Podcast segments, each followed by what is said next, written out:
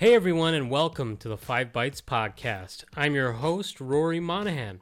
The podcast, as always, is brought to you by my sponsors Netwrix Policy Pack, where you use Group Policy, PolicyPak Cloud, or MDM to remove local admin rights, manage and lock applications, Java, browsers, and mitigate ransomware, plus more. And also brought to you by Numecent, the inventors of the first and only cloud native container management platform for Windows desktops and of course also brought to you by ControlUp, end-to-end digital experience management for the work from anywhere era. ControlUp, happy users, happy IT. If you enjoy the show each week, you have these awesome sponsors to thank. And now for some news. The AWS reInvent conference was held this week in Las Vegas, Nevada. Now, there were several pretty big announcements made during the conference, and if you're familiar with AWS, I mean, one thing you'll know for sure is it's a very vast uh, cloud offering. There's a whole lot of different features and menus within AWS for you to choose from. Uh, so, as you might expect, there have been a lot of announcements, and I can't cover every single announcement on the podcast. So, I just selected some that are maybe my own personal highlights from what I read about the different announcements for the week. Uh, so, with that said, let's dive in.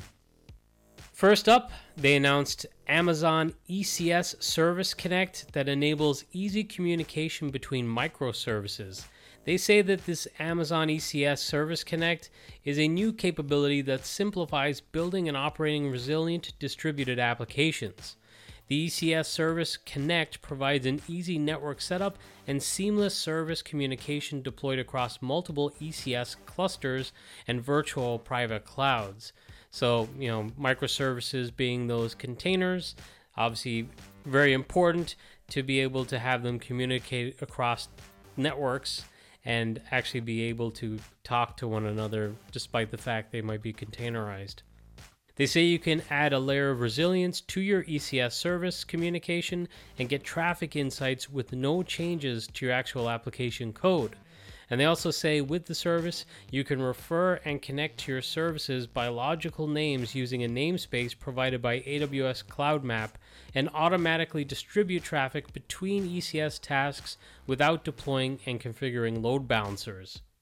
So it seems like a pretty intelligent service and it's also got some built-in traffic resilience for handling things like doing health checks um, automatic retries for 503 errors so like the service is not available possibly because of maintenance or something like that.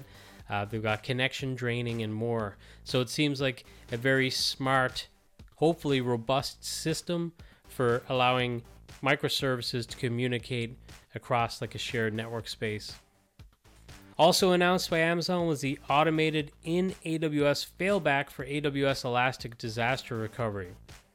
They say that this is a new automated support and it provides a simplified and expedited experience to fail back Amazon Elastic Compute Cloud instances to the original region, and both failover and failover processes can be conveniently started from the AWS Management Console.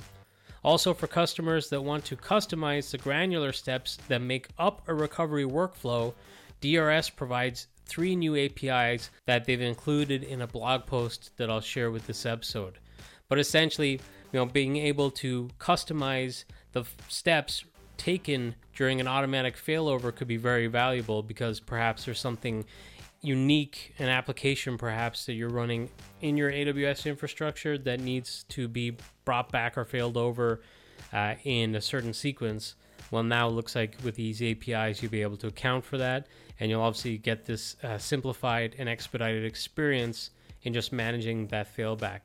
They also announced real time analytics during live calls for Amazon Transcribe. They say that the real time call analytics in the service provides APIs for developers to accurately transcribe live calls and at the same time identify customer experience issues and sentiment in real time. Transcribe Call Analytics uses state of the art machine learning capabilities to automatically assess thousands of in progress calls and detect customer experience issues such as repeated requests to speak to a manager or cancel a subscription. Kind of sounds like it automatically detects Karens. It is pretty interesting. Uh, I used a product called Gong in a previous job, and that had some kind of AI and analytics for recorded calls. So I could see where this could come in very useful. And it sounds like, at least in the use case that they're describing, it's more about analyzing for sentiment and kind of dealing with customer experience. But I bet it has other uses too, especially if it's an API. So I talked a little bit about failover capabilities already, but there's also new failover controls for Amazon S3 multi-region access points. And it says for this, the failover controls for the multi-region access points lets you shift S3 data access request traffic routed through an Amazon S3 multi-region access point to an alternative AWS region within minutes to test and build highly available applications for business continuity. The existing multi-region access point model treats all of the regions as active and can send traffic to any of them. The model that they introduced this week lets you designate regions as either active or passive. So, you know, selecting regions and basically having some hot and some cold based on your own environment, your own applications, and what your actual use cases are. So, it sounds like a pretty nice feature. So, I'm already going longer on this uh, than I'd hoped. So, I'll just kind of quickly go through some other announcements that includes the Amazon RDS optimized reads and optimized writes. And of course, Amazon RDS, I believe, is the relational database service. So it's their equivalent, I guess, to Cosmos DB. And yeah, I, if I sound out of touch and ignorant, it's because I am. But I'm just basing that off uh, memory, which is shaky at best. But essentially, they've got some Amazon RDS optimized reads, optimized writes, and they're saying the reads could be executed 50% faster when they're optimized in this way, and you can also deliver writes uh, twice as fast. And they say that this throughput or the increased throughput is at no extra cost too. So, sounds pretty promising. They also announced automated data discovery for the Amazon Macie service. They announced 22 new data connectors for the Amazon AppFlow service, including some connectors for Facebook ads, Google ads, Instagram ads, LinkedIn ads, MailChimp, Zendesk Sell or Chat, QuickBooks, Stripe, GitHub, and more. They announced something called Comprehensive Controls Management, which is going to be in preview for the AWS Control Tower. And they say you can use it to apply managed preventative, detective, and proactive controls to accounts and organizational units by service, control objective, or compliance framework. They say AWS Control Tower does the mapping between them on your behalf, saving time and effort.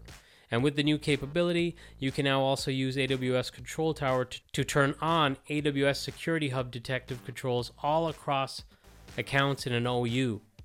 So, always good to have something that's kind of automated and proactive and uh, mitigating issues for you as they arise. Something that caught my eye, whether or not it would be very kind of enterprise focused or something that's going to appeal to a lot of enterprises since they're already using similar services, I'm sure. But they announced AWS Wickr, which is a new secure end to end encrypted communication service for enterprises that comes with auditing and regulatory requirements met. So, this is, I guess, a communication channel that's going to be end to end encrypted. I know I've reported on the podcast before that in terms of encryption, uh, Teams is pretty shaky, so maybe they'll go for the jugular on the marketing of this. And just quickly, some of the other announcements included Amazon Athena for Apache Spark, uh, general purpose compute optimized and memory optimized Amazon EC2 instances with higher packet processing performance for those high end workloads. Uh, there's new AWS config rules that now support proactive compliance settings. There's also a new AWS Marketplace for containers, which now supports direct deployment to Amazon EKS clusters. Now, I tried to quickly go through that because I was going a little long at the beginning, but AWS have shared a full list of all the announcements that they covered during the week and I suggest you check it out for more information. And of course, I'll share links to that, to their announcements with this episode, which is episode 258, and you'll find that at 5bytespodcast.com. Or alternatively, you may find it in the description of this episode on your podcast platform of choice. Also, Amazon related, but not related to any announcements from the AWS reInvent conference this week. It was reported by the Register that less than a month after Amazon had frozen hiring due to the worsening economic conditions, executives are now preparing to accept job applications within its public cloud business again in order to expand its data center footprint. So, I guess demand from customers is such that they need the staffing in order to support and expand their efforts into new regions. Like on the podcast before, I had reported that they're setting up a new region within Thailand, for example. So maybe that's a little glimmer of hope. It's a large tech company who had laid off a lot of employees and who had put a freeze on hiring, who's now reversing that freeze at least for their public cloud business. Also, this week, where I'm based, it was reported that while there's still pretty high inflation, the inflation rate has actually reduced for the first time since the inflation had started to increase. So, again, hopefully, some indication that it's turning around. I guess we'll have to wait and see. Google have once again released a new emergency security update for the desktop version of the Chrome web browser, addressing their eighth zero day vulnerability this year. This is a high severity flaw and it's being tracked as CVE 2022 4135, and it is a heap buffer overflow in GPU that was discovered by Clement Lecigne of Google's Threat Analysis Group on November 22nd. Chrome users are recommended to upgrade to version 107.0.5304.121 or 122 for Windows and 107.0.5304.122 for Mac and Linux.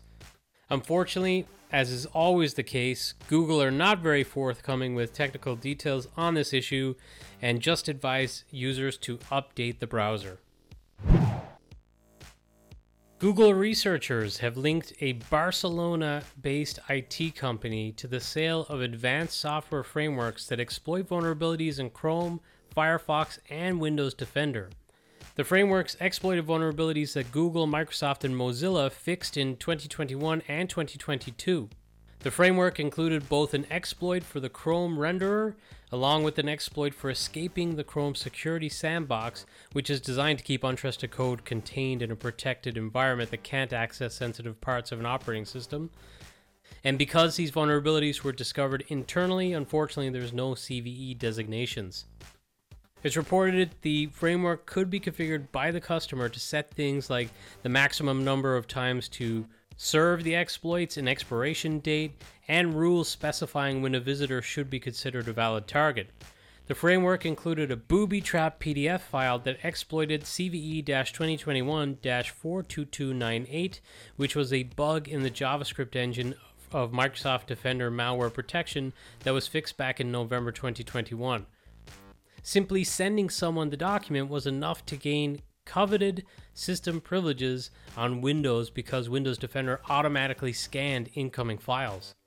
The files framework contained a fully documented exploit chain for Firefox running on Windows and Linux, and it was exploiting CVE 2022 26485, which was a use after free vulnerability that Firefox fixed last March. The researchers said files likely exploited the code execution vulnerability since at least 2019, long before it was publicly known or patched, and it worked against Firefox versions 64 through 68. The sandbox escape that the files feature relied on was fixed back in 2019. Ars Technica reports the company also sells another product that they claim is a software framework that provides everything a customer needs to surreptitiously install malware on devices they want to spy on. So it sounds like they're pretty impressive frameworks that cover a lot of ground in terms of vulnerabilities. Now, obviously, as mentioned, some of these vulnerabilities date back to 2019, some were patched back in 2021. So even though these frameworks exist, if you're up to date on your patching and you keep on top of patching even third party products in your environment, you're probably pretty well protected against these types of sophisticated tooling that makes it a little bit easier for hackers to take advantage of these vulnerabilities. So the lesson here should be patch, patch, patch quickly and often. And another pretty major security story from this week, but LastPass have disclosed a customer data breach. And before I get into more details, once again, LastPass have stated that users' master passwords have not been compromised in this data breach. This, unfortunately, is the second breach this year of LastPass, which is maybe not all that surprising given they must be a top target since it's a password managing tool. It is believed during the incident back in August that the attackers stayed in the system for four days and obtained information that allowed attackers to hit both LastPass and GoTo this time to breach some data. LastPass have hired Mandiant to perform an investigation to figure out the full extent of the breach.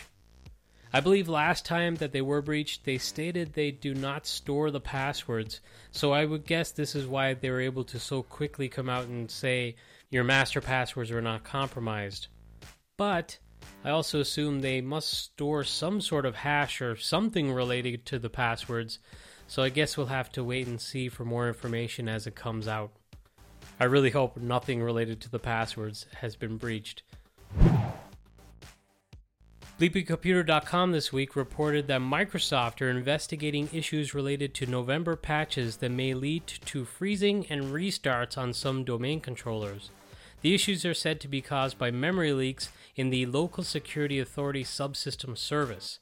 If this service crashes, logged in users immediately lose access to Windows accounts on the machine and they're shown a system restart error followed by a system reboot. Unfortunately, the out of band patch that was released to address the Kerberos issues that I reported on last week's episode of the podcast is also affected by this issue. So you just patched with an out of band patch. Well, unfortunately, even with that patch applied, you may be susceptible to having this issue here. There is a workaround available, and I'll share a link to that workaround with this episode. But for now, an update or a formal update is still pending from Microsoft. Per Larsen on Twitter shared a reminder this week that the previously reported on Microsoft Store Apps deployments feature in Intune will be available from December 2nd. So there's a good chance uh, by the time you're listening to this episode that that is now available. Peter Klapwijk also tweeted something that was pretty interesting. He was pointing to some of the release notes that said there's some unsupported functionality for Microsoft Store apps in Intune and that includes capabilities that are not supported in Microsoft Store apps, being enrollment status page interactions being not supported, device provisioning of Microsoft Store Universal Windows Platform applications not supported, and any app that has an ARM64 installer is not supported. And his tweet poses the question do we just need to sit and wait for the company portal app to get installed after an autopilot enrollment, or is he missing something? And yeah, that's a pretty good question. Like, how is this going to fit into the equation of provisioning a desktop with autopilot and triggering those apps to actually come down onto the device? It would be interesting to see. And I'll possibly follow up on this story next week because, as I said, you know, by the time of this recording, I think it's December 1st, the feature is not actually generally available yet. Citrix published an article, CTX 474888, right around Thanksgiving in the US, and this article covers issues with VDA registration, stating that VDAs fail to get registered with the cloud connectors in Citrix DaaS and with delivery controllers in Citrix virtual apps and desktops on premises environments after applying Microsoft Update KB 5019966 RKB5019964. And this appears to be linked to the Microsoft Kerberos authentication issues that I reported on last week's episode of the podcast. As Citrix utilizes Kerberos authentication for authentication, registration, and several other items, it's important to check if the KB has been installed on the domain controllers, on the Citrix delivery controllers, or on the cloud connectors.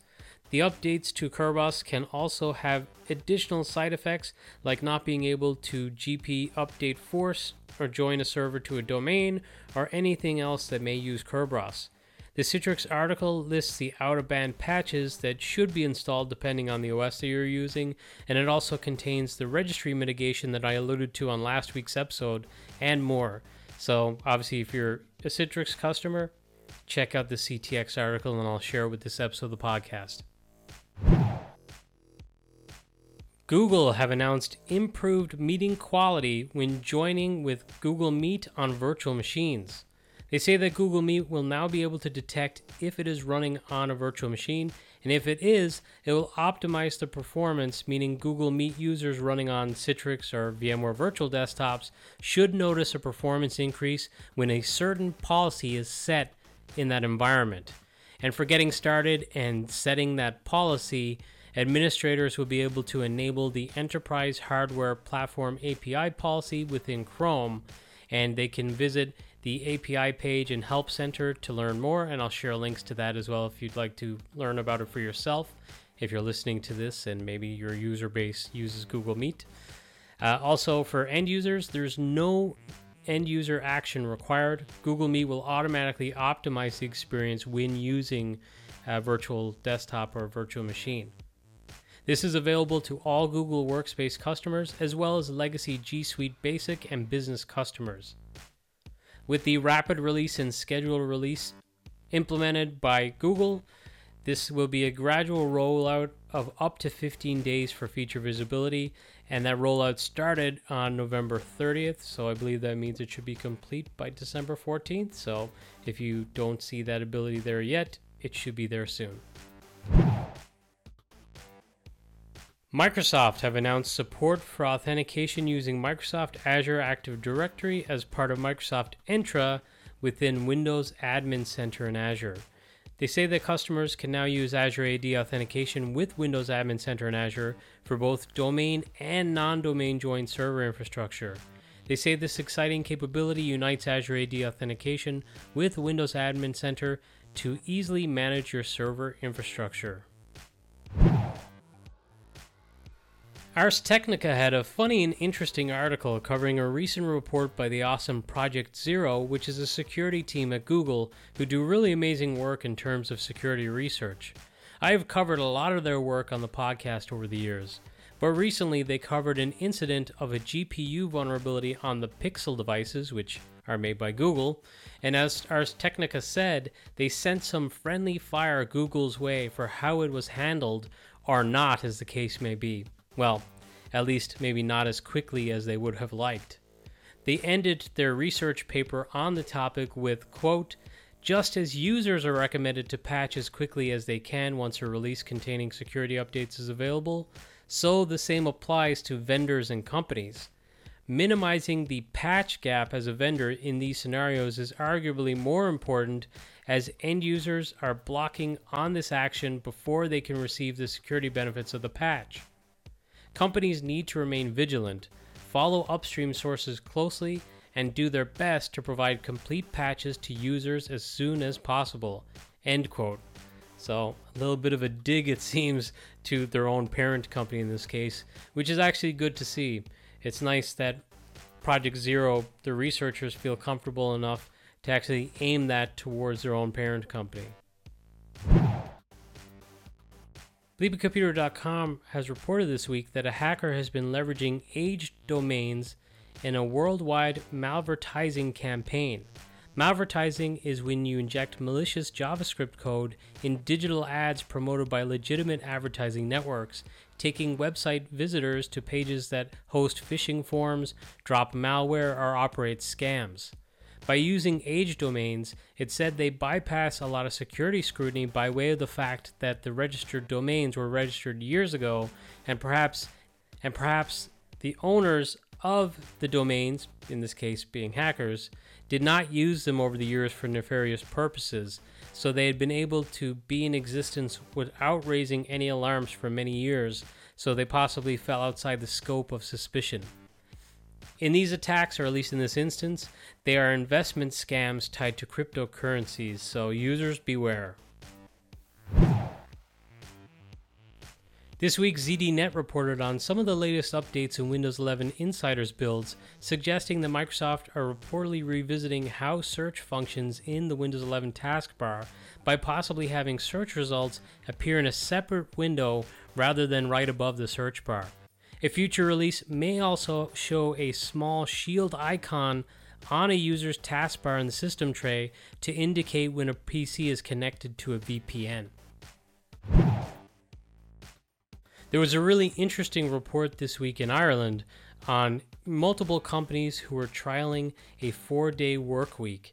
Now, this is only 12 companies who participated, but it showed some promising results, with nine of the 12 companies saying that they're going to extend the four day work week schedule past the trial period. Seven of the companies provided data on revenue, and of those, six reported monthly revenue growth, with only one seeing a decline. Two companies that tracked energy usage found reductions. And in general, management of the companies were said to have been very pleased with the outcome of the trial in terms of productivity and overall experience. And on a scale from 1 to 10, from very negative to very positive, the company's average rating for the trial was 9.2. And obviously, employees really liked this, and they said that they felt less stress and had a better work life balance. And the results indicate that 100% of the employees involved in the trial said they would prefer this reduced work schedule. Just to round out the news for this week, just a reminder that the next Cloud Paging User Group meetup will be held on December 9th, and this is going to be the fourth and final meetup of the year. And this one's a really great one if you've never joined one of the sessions before, because it is going to be a little more general. It will apply obviously to cloud paging application containers, but you might see some of the methodology and apply it to your own use cases. So the topic is mainly going to be around automation efforts for application packaging and deployment. And we're going to have the awesome Paul Eden joining us, and he's going to show us what he's been doing and share some of his insights and experience.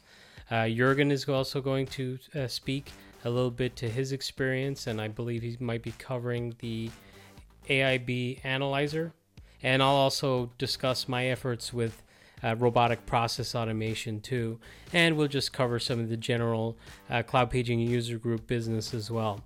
So if you've never joined one before, this is a great one to join. It's going to be held on December 9th at 2 p.m. GMT time. So I believe that's going to be 9 a.m. Eastern Time for those in the US. And now this episode's scripts, tricks, and tips.